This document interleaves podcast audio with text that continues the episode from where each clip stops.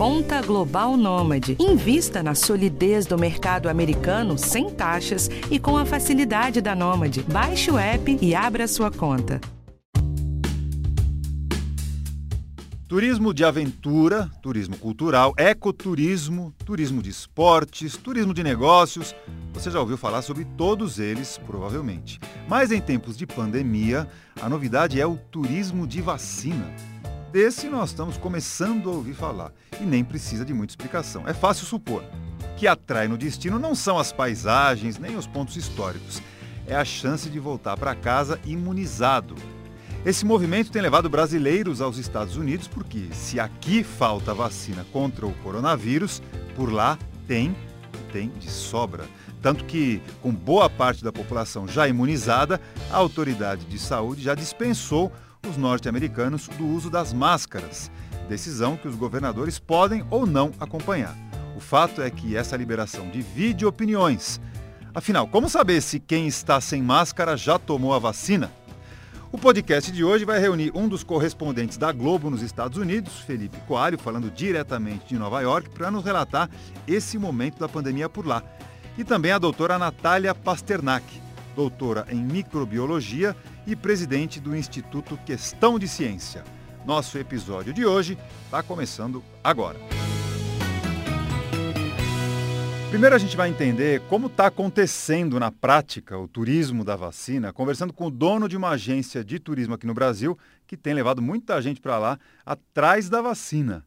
É isso mesmo, é o Carlos Cavalheiro. Tudo bem, Carlos? Como você está? Tudo bom, Fabrício. Como é que tá as coisas? Aqui está tudo em ordem. Maravilha. Prazer ter você com a gente aqui. Ô, Carlos, vamos começar a entender né, como é que é essa história. Quando que começou a, a procura? Quando que vocês começaram a ser procurados por turistas que querem ir para lá em busca da vacina? Então, Fabrício, começou ali mais ou menos no final de janeiro, né? Eu recebi alguns contatos uh, de clientes meus uh, que já tinham residência ali no finalzinho de janeiro, que queriam ir para os Estados Unidos uh, fazer outras coisas, né? Tocar a vida e queriam tomar vacina. Eu sabia algumas informações, mas não tinha certeza ainda se o brasileiro poderia chegar lá e tomar vacina. Uh, foi passando um tempo, foi passando algum, algum período, e acompanhando esses casos, nós podemos ver que as restrições que existiam eram para idade, comorbidade, isso no final de janeiro, começo de fevereiro. E com o passar do tempo, com o avanço da vacinação ali, uh, tanto na Flórida como em Nova York, em Washington, uh, nós podemos perceber que as pessoas começaram a tomar a vacina independente da idade, né? e também independente de alguma comorbidade. Foi liberada a vacinação em massa, mesmo para as pessoas que não são americanas, né, pessoas brasileiras, mexicanas e outras nacionalidades. No finalzinho ali de abril, o que, que aconteceu? Uh, o governador da Flórida, ele retirou todas as restrições para que uh, alguém que estivesse ou passando ou morando na Flórida pudesse tomar vacina. Isso não foi assim, amplamente divulgado, mas saiu em alguns canais, saiu, na, saiu na, em alguns portais, saiu na Exame, por exemplo. Eu falei isso com alguns amigos e expliquei, falei, olha, eu tenho clientes, eu tenho pelo menos aí uns 17 pessoas que foram para lá, por, assim, por meu intermédio ou por meu auxílio de alguma maneira, e também fiquei sabendo de outras mais 20 pessoas que também foram para lá que tomaram vacina. Todos tomaram vacina, né? Sendo Pfizer, Johnson ou Moderna. O que, que aconteceu uh, agora no dia 11 de maio? Né? O prefeito de Nova York, na semana anterior, já tinha divulgado que ele tinha intenção de revitalizar Nova York com, com turistas, porque Nova York está uh, funcionando bem, bem abaixo da capacidade né, da, da cidade, claro, né, por conta da pandemia e tudo que aconteceu, das restrições. E ele teve uma ideia de chamar turistas vir para Nova York, para a cidade, e uh, oferecer para eles a vacina da Johnson. Então ele fez mesmo anúncios e publicou e também em outros portais, em canais de comunicação, falando, olha, turistas, venham para Nova York, ou também fazer igual o governador Nova de, da Flórida, né, retirar as restrições, você estando aqui, você toma a vacina. Se você quiser da Johnson, que é uma dose, pode vir.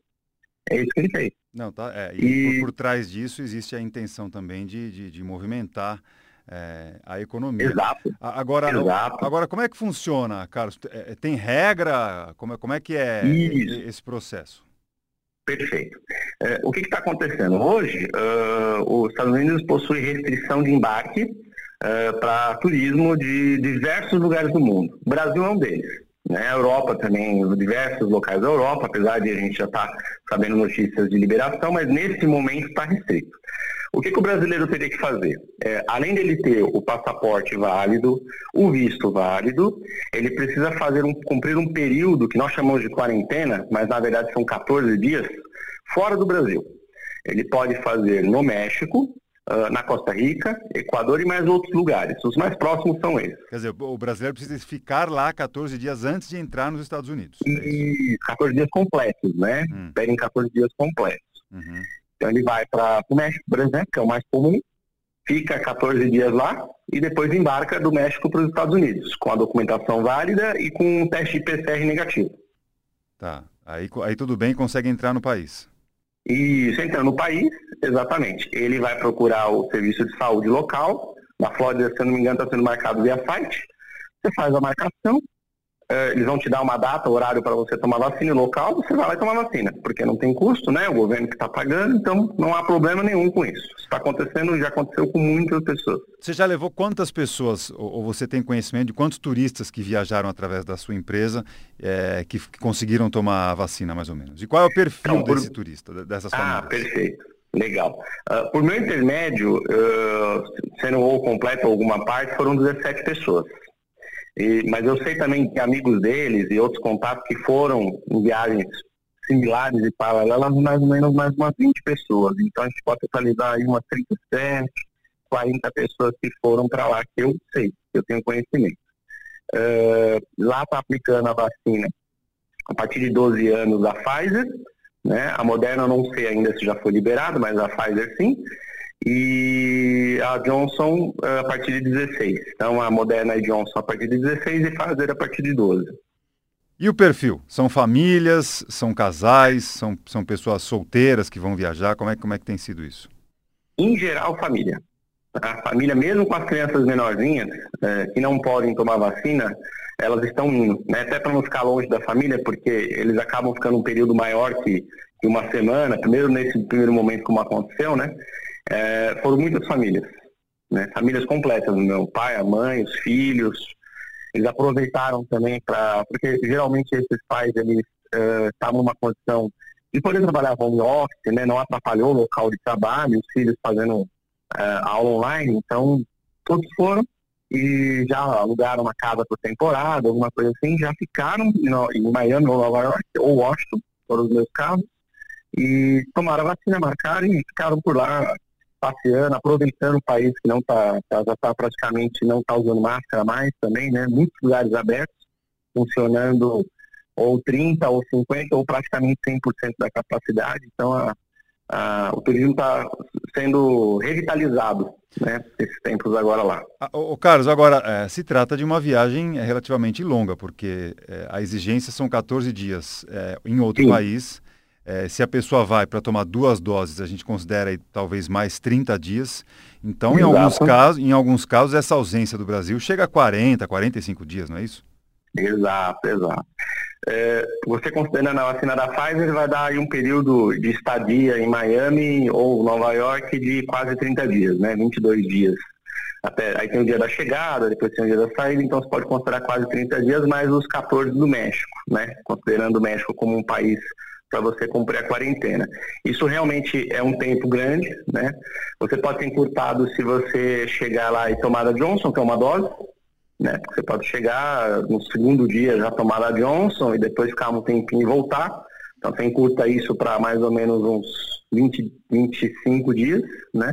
Mas mesmo assim, ainda é um tempo considerável de viagem, né? 25 dias, quase 30 é, é um tempo grande mesmo. É, realmente para quem consegue se ausentar do Brasil, talvez valha a pena, é, mas também a gente está falando de um investimento que não é baixo, né, Carlos? Eu queria, para encerrar aqui a nossa conversa, uma, uma estimativa, porque a gente fica curioso para saber quanto que se investe numa, numa viagem prolongada como essa, com o objetivo. Tudo bem que a vacina é de graça, mas tem todos uhum. os outros custos, com passagem aérea, que eu não sei se está mais cara ou mais barata por conta da pandemia? Hospedagem é a mesma coisa? Não sei se subiu o preço ou se está mais acomodado. Qual é a média de investimento nesse turismo de vacina em relação aos Estados Unidos? É.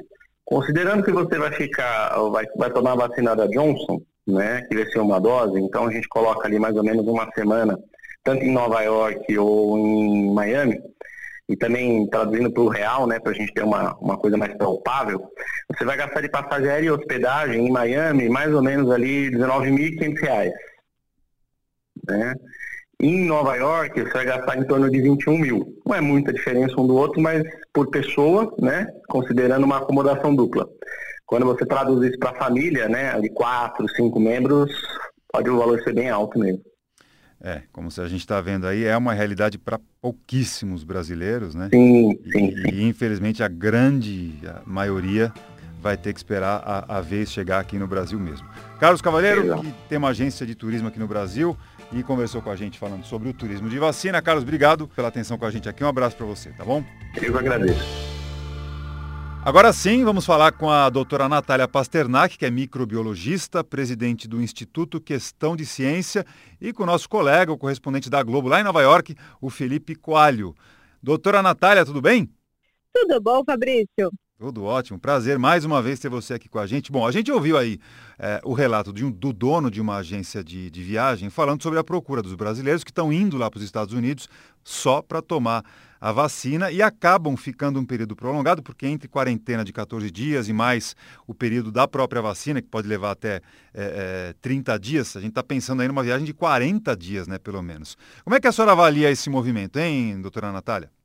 Olha, Fabrício, é um movimento inofensivo, ele não tem grandes repercussões para a vacinação no Brasil, a quantidade de pessoas que está indo não vai fazer cosquinha aqui na cobertura vacinal, mas as pessoas que estão indo também não estão fazendo mal para ninguém, elas não estão furando fila, elas não estão tirando vacinas do SUS, elas estão reagindo a uma demanda que é resultado da inação do governo federal e do Ministério da Saúde. Ah, o turismo de vacinas, ele não nasce no vácuo, ele nasce de uma demanda onde as pessoas que têm esse privilégio, que podem pagar por uma, né, por, por, uma quarentena prolongada aí no Caribe ou em outro lugar e depois se vacinar em Nova York e Miami, essas pessoas estão reagindo a um sentimento de que o governo abdicou de nós, então é cada um por si. E no caso deles, o cada um por si tem uma implicação deles poderem fazer esse tipo de viagem. Eles sabem que vai, vai demorar muito para chegar a vez deles pelo calendário vacinal do Brasil. E eles enxergam nisso uma oportunidade de viajar, aproveitar, tirar umas férias com a família e, e ainda por cima se vacinar. Então, do ponto de vista moral, a gente pode ficar horas aqui discutindo o que isso significa, mas na prática não tem efeito nenhum sobre o Brasil, sobre o SUS, sobre, né, sobre a taxa de vacinação aqui. É uma escolha individual deles. É, e como a gente falou, realmente para pouquíssimos brasileiros, porque é um investimento muito alto, né? Especialmente quando a gente pensa em uma família de três, quatro pessoas, pode chegar, o gasto pode chegar a, a perto de 100 mil reais. É muito dinheiro. Deixa eu falar com o Felipe Coalho agora, nosso correspondente lá em Nova York. Tudo bem, Felipe? Como você está? Obrigado por estar aqui com a gente, Oi. tá? Bom dia, Fabrício. Tudo bom? Vamos lá, é, eu queria saber se você já encontrou brasileiros, é, se, seguramente brasileiros vacinados sim, mas talvez que morem aí. Mas você já se deparou com algum brasileiro que foi para os Estados Unidos com a intenção exclusiva de se vacinar ou ainda não? Já encontrei, Fabrício, mas eram pessoas que iam viajar para o México, iam tirar férias, acabaram estendendo essas férias para aproveitar e vir aqui para os Estados Unidos. Mas essa tendência agora é aumentar o número de brasileiros vindo para cá, porque desde o início de maio, o prefeito de Nova York, Bill de Blasio, ele fala abertamente, olha, centros de vacinação foram montados para a população, mas também podem receber turistas. São locais espalhados é, em cartões postais famosos de Nova York, onde eles estão aplicando a vacina da Johnson, que precisa só de uma dose.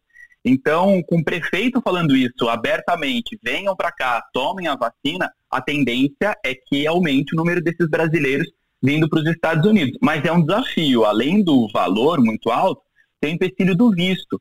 Os consulados dos Estados Unidos no Brasil ainda estão fechados, sem previsão de reabertura. Então só consegue vir quem já tem o visto. Quem não tem não consegue nem dar entrada no pedido. Ah, então isso acaba limitando ainda mais, né? Além de dinheiro, a pessoa provavelmente já tem que ter o visto né, disponível para conseguir é, entrar no país, né? Provavelmente é assim que funciona.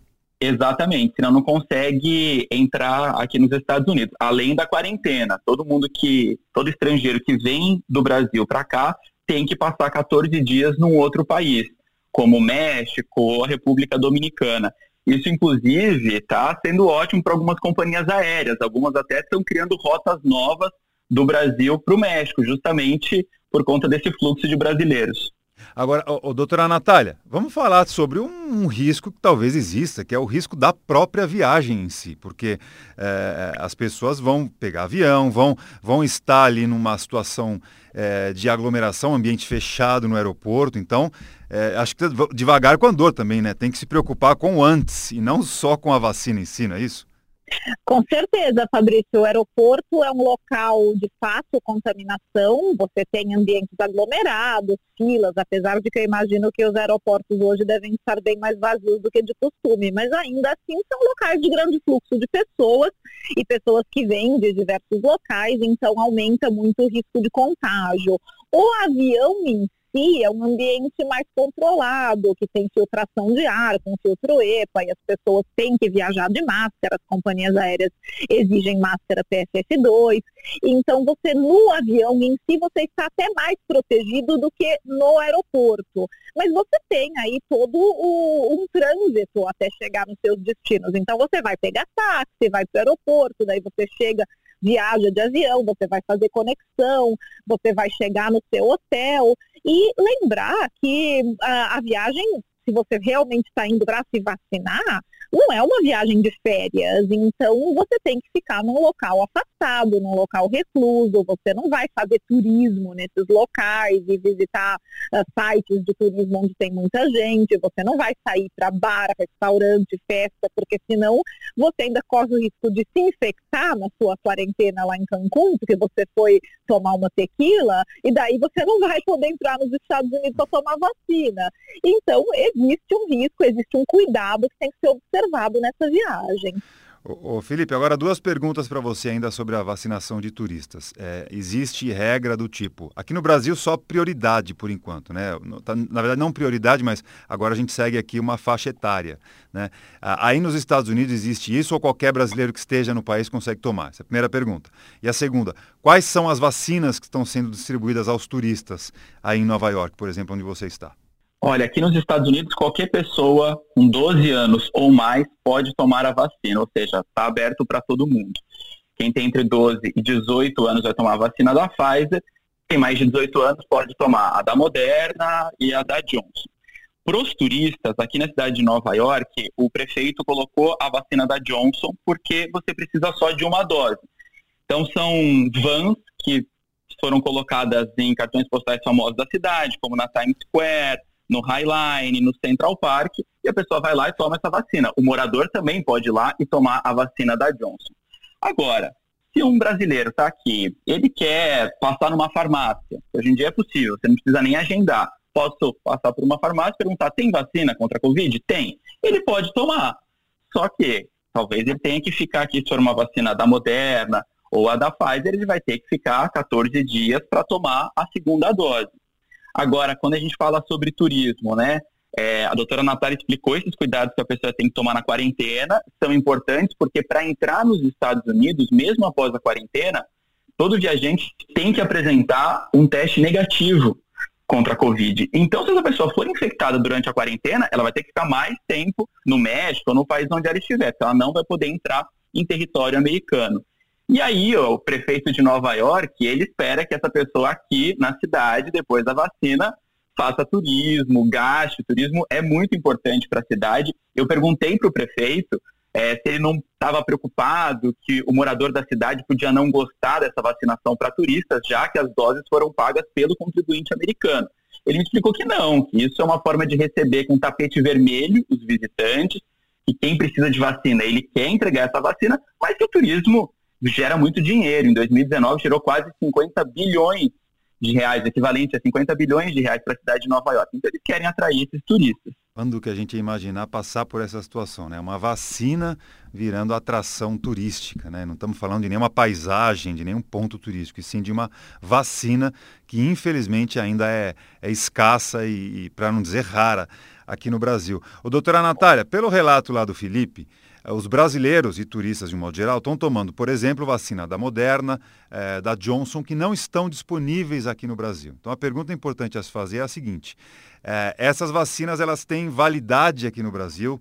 Tem, ou, ou, vai ter algum problema em relação a isso? Os brasileiros podem voltar se considerando vacinados, não vão precisar tomar mais nenhuma dose aqui. É isso? Com certeza, essas vacinas foram aprovadas pela FDA, pela Agência Europeia de Medicamentos. Então, não tem nenhum problema você tomar vacinas que não existem no Brasil, que foram aprovadas aí por grandes agências internacionais. Elas serão validadas no Brasil. A gente não tem no Brasil ainda nenhuma perspectiva de usar, como já está sendo usado em alguns lugares, em alguns locais da Europa, Estados Unidos também já brinca com essa hipótese do passaporte de vacinas, de ter algumas liberdades para pessoas que têm o certificado, que já se vacinaram mas certamente quando chegar esse momento, as vacinas que foram aprovadas pelas agências internacionais, pelas agências mais reconhecidas, vão também ser contabilizadas aqui no Brasil para entrar nesse passaporte. Então não tem problema nenhum. Ô, Felipe, aqui no Brasil, ah, você conhece, porque você é brasileiro, a gente tem a carteirinha de vacinação, que é aquele papel em que você recebe o carimbo ou um adesivo dizendo que você recebeu a vacina, que você foi vacinado. Para os brasileiros que estão aí, como é que é essa, essa comprovação? Que tipo de documento existe nesse sentido? A gente recebe uma carteirinha muito parecida com a do Brasil, também lá explicando qual vacina que você tomou e a data, e se foi uma dose ou se foram duas doses. Agora, o estado de Nova York foi o único que criou o passaporte da vacina. É um aplicativo que a gente baixa, coloca as informações e ele busca no banco de dados, Departamento de Saúde do Estado, as informações da sua vacina. Quando completar 14 dias após a segunda dose, que é quando a pessoa já está imune, aí esse aplicativo gera um QR Code. Com esse QR Code, a gente vai conseguir entrar em vários estabelecimentos aqui de Nova York. O Estado decidiu?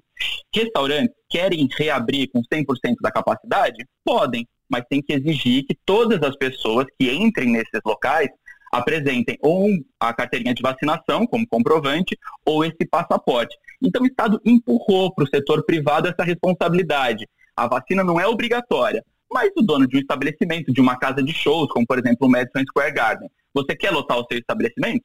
Pode, mas tem que cobrar a vacina. Então é uma forma de você convencer as pessoas a tomarem a vacina. Aqui na cidade de Nova York, por exemplo, só 47% dos moradores tomaram pelo menos uma dose só 39% da população está totalmente vacinada. É um número ainda muito baixo, perto do que a gente está esperando.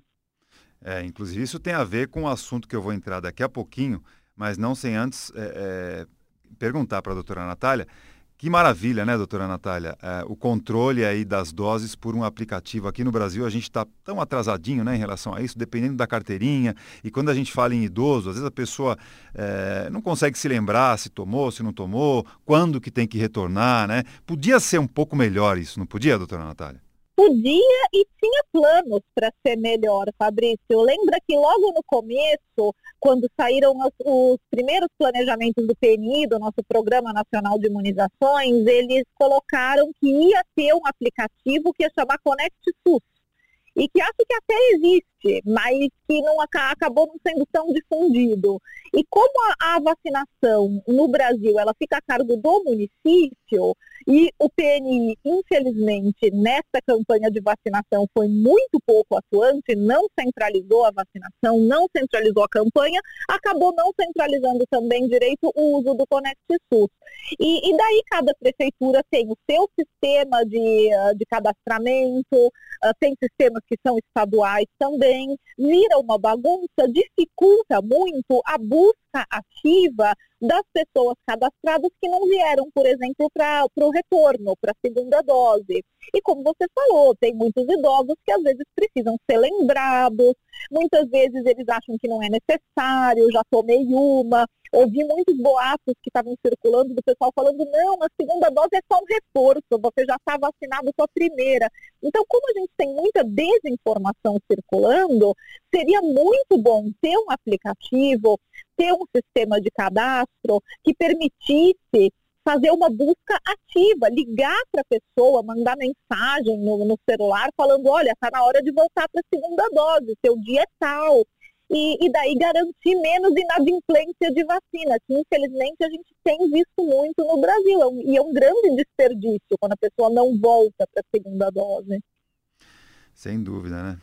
Bom, eu acho que a gente precisa entrar num assunto que tem, tem, tem sido é, alvo de muita controvérsia aí nos últimos, nas últimas semanas, na última semana especialmente nos Estados Unidos, que foi a liberação por parte das autoridades de saúde do uso, da obrigatoriedade do uso da máscara. Né? Isso a gente sabe que depende das autoridades estaduais e locais se vão liberar ou não, mas existe já uma, uma orientação federal no sentido de que pode se andar sem máscara na, nas ruas.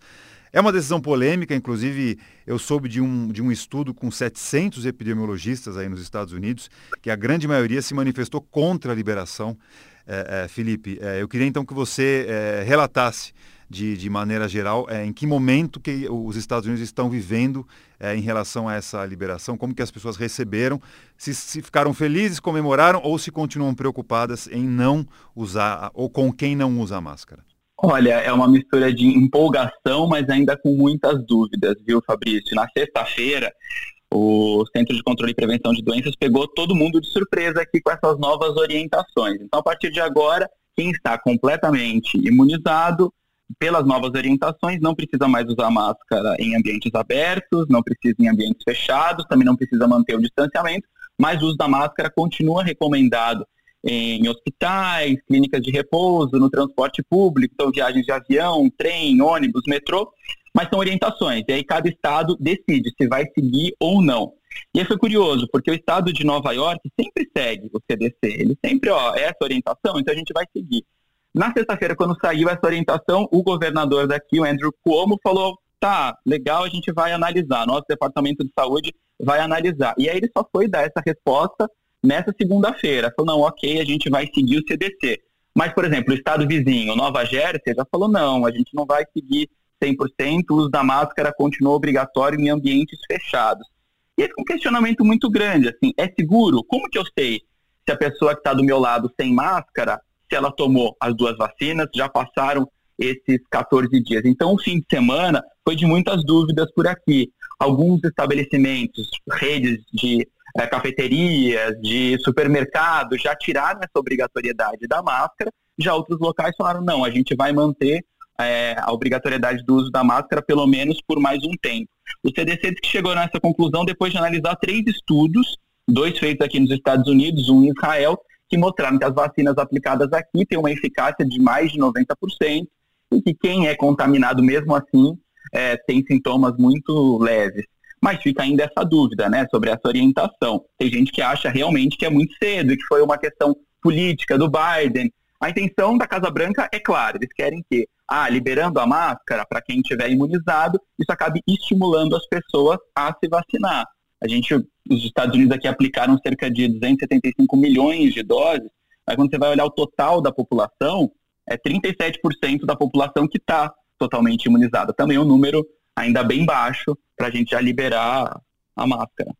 É, dona, doutora Natália, número baixo, 37%, e aí a, a, questão que o Felipe já levantou é inevitável. Como que a gente vai saber se a pessoa que está sem máscara está vacinada, se tomou é, de fato as duas doses da vacina? Qual é a opinião da senhora sobre essa liberação? Eu acho complicada a questão da fiscalização, Fabrício, como vocês colocaram. Não é algo, a pessoa não vai andar com carimbo na testa.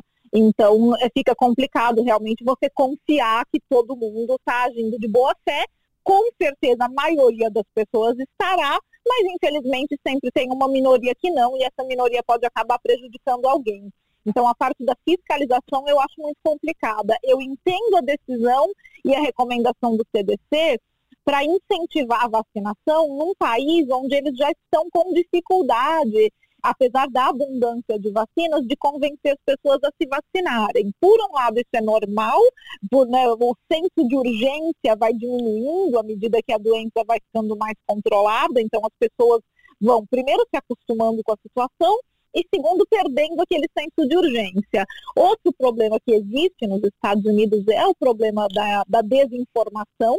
Então, existe uma parcela da população significativa que tem medo de se vacinar, que tem uma resistência à vacinação, e colocar incentivos como esse pode realmente fazer mais diferença do que ficar oferecendo cerveja para quem vai se vacinar. Você está oferecendo a possibilidade da pessoa retornar à normalidade. Falando, se você se vacinar, você vai voltar mais cedo para sua vida normal. Então, o incentivo é muito bom. A fiscalização é bastante preocupante. Mas os Estados Unidos realmente precisam dar um jeito de conseguir chamar a população para fazer uma vacinação mais efetiva. Eles têm vacinas, é o contrário do que acontece no Brasil, onde a gente tem uma população extremamente favorável à vacinação, com uma taxa de aceitação de vacinas de quase 90%, mas não tem vacina. Então, é, eles vivem uma situação contrária. Aqui no Brasil, a gente tem pouca resistência à vacinação. A nossa população quer se vacinar, mas não tem. Eles têm muita vacina, mas uma população que já é um pouco mais resistente. E Felipe, para encerrar com você aqui, inclusive, é, eu acho que isso tem muita relação com a fortíssima atuação dos grupos anti-vacina que existem aí nos Estados Unidos, né? Muito mais que aqui no Brasil, por exemplo, né? Sim, total. E aí, completando o que a doutora disse, é, em alguns estados, alguns estados, por exemplo, eles chegaram a informar o governo federal, falaram, olha, a remessa que vocês mandam para a semana a gente vai precisar de 10% só do que vocês costumam mandar, porque tem dose sobrando. Eu fiz um teste hoje cedo aqui em Nova York, se eu quisesse agendar a vacina. Eu levo 30 segundos para agendar uma vacina para daqui a duas horas. É muito rápido. Tem muitas doses sobrando. E aí isso leva a gente a outro questionamento. Se tem doses sobrando, se algumas cidades estão usando isso para atrair o turismo, será que não é o caso então da gente bater na tecla sobre a doação ou repasse dessas doses para outros países, estou falando nem de doar, então tá, revende, pega o que o governo federal pagou, negocia isso. Essa é uma questão é, muito discutida aqui. Então, a gente teve essa semana o presidente Joe Biden falando que vai doar 80 milhões de doses de todas as vacinas que foram aprovadas aqui nos Estados Unidos, mais o da AstraZeneca, que ainda não tem aprovação. Ele falou que vai trabalhar junto com a Organização Mundial da Saúde para decidir qual país está precisando mais, que ele não vai usar isso de forma política. E aí eu acho que é uma questão muito mais importante, que é repassar essas doses e não só fazer um negócio, atrair turismo ou deixar essas doses esquecidas dentro do congelador esperando os americanos se vacinarem em troca aí de um incentivo, como disse a doutora Natália. Aqui em Nova York, por exemplo, quem se vacinar pode ganhar um cartão de uma semana para o metrô, ou então uma semana grátis do serviço de compartilhamento de bicicleta, ou um donut. Eles fazem essas coisas para atrair as pessoas. Você está vacinado, Felipe? Tô, com as duas doses. Qual que foi? Sim, assim que abriu. Qual foi lá? Foi a Moderna. Uhum. Foi a Moderna. Eu, na verdade, um pouquinho antes de abrir para o meu grupo, eu sabia que tinha a Xepa.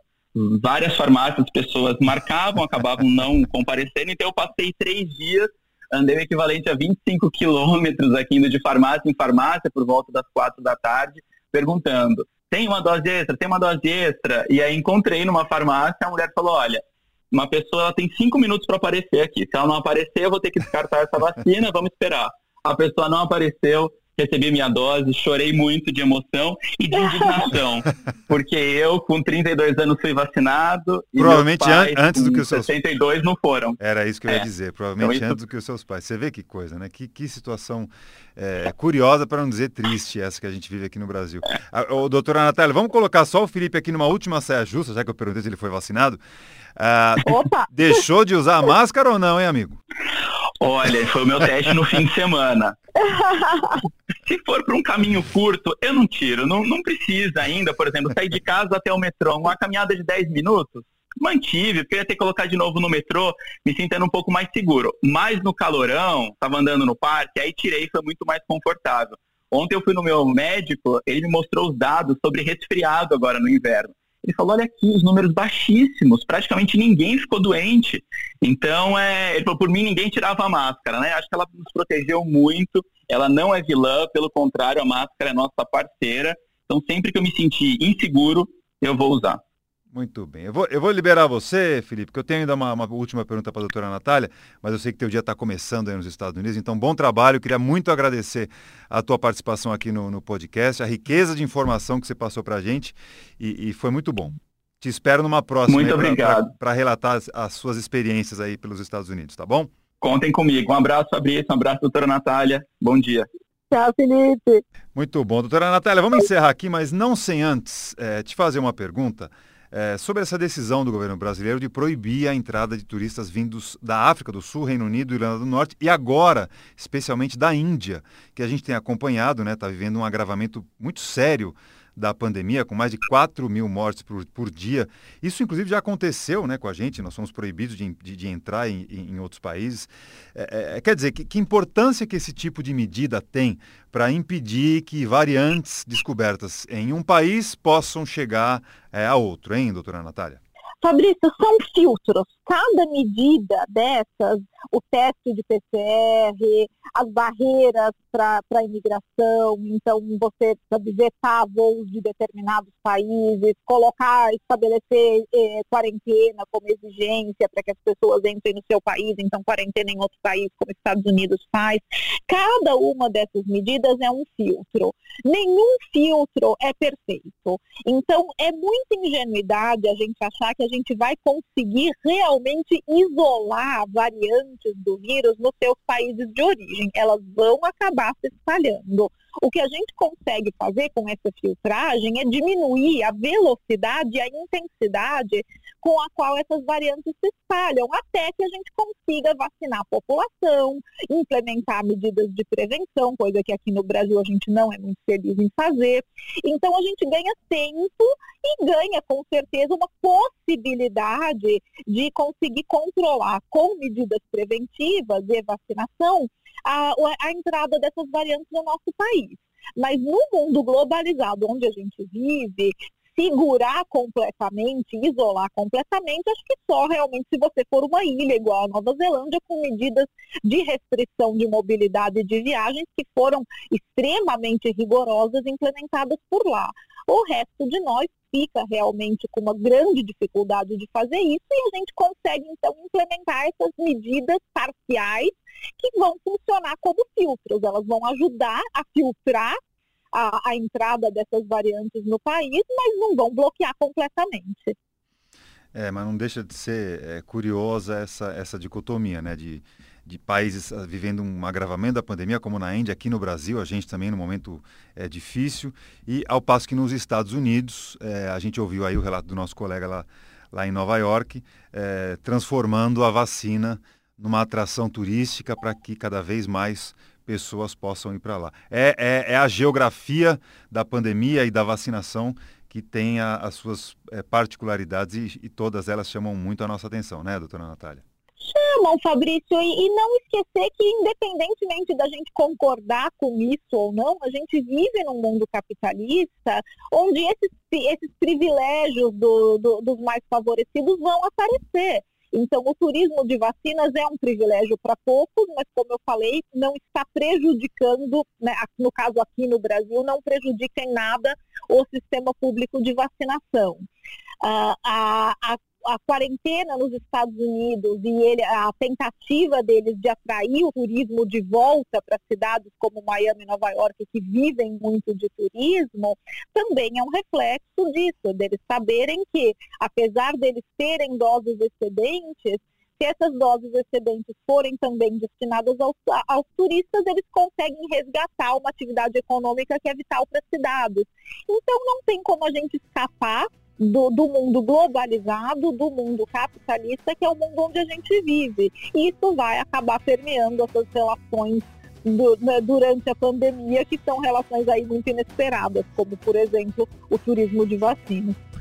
Doutora Natália Pasternak, doutora em microbiologia, presidente do Instituto Questão de Ciência. A gente sabe aqui da sua agenda que é lotada, sempre comprometida, mas também sempre abrindo um espaço aqui para para prosear conosco aqui no nosso podcast. Te agradeço mais uma vez e é sempre um prazer ter você aqui com a gente. Prazer foi meu, Fabrício. Muito obrigada. Um abraço. Esse foi o podcast de hoje, que teve a produção de Adriana Soderi, na gravação aqui comigo a Ana Amélia Bazella, a edição é do Guilherme Amantucci e nas redes sociais está a Mariana Garcia. Na quarta-feira que vem, um novo assunto, sempre ligado à sua saúde e à melhoria da sua qualidade de vida. Eu espero você, hein? Até lá, tchau!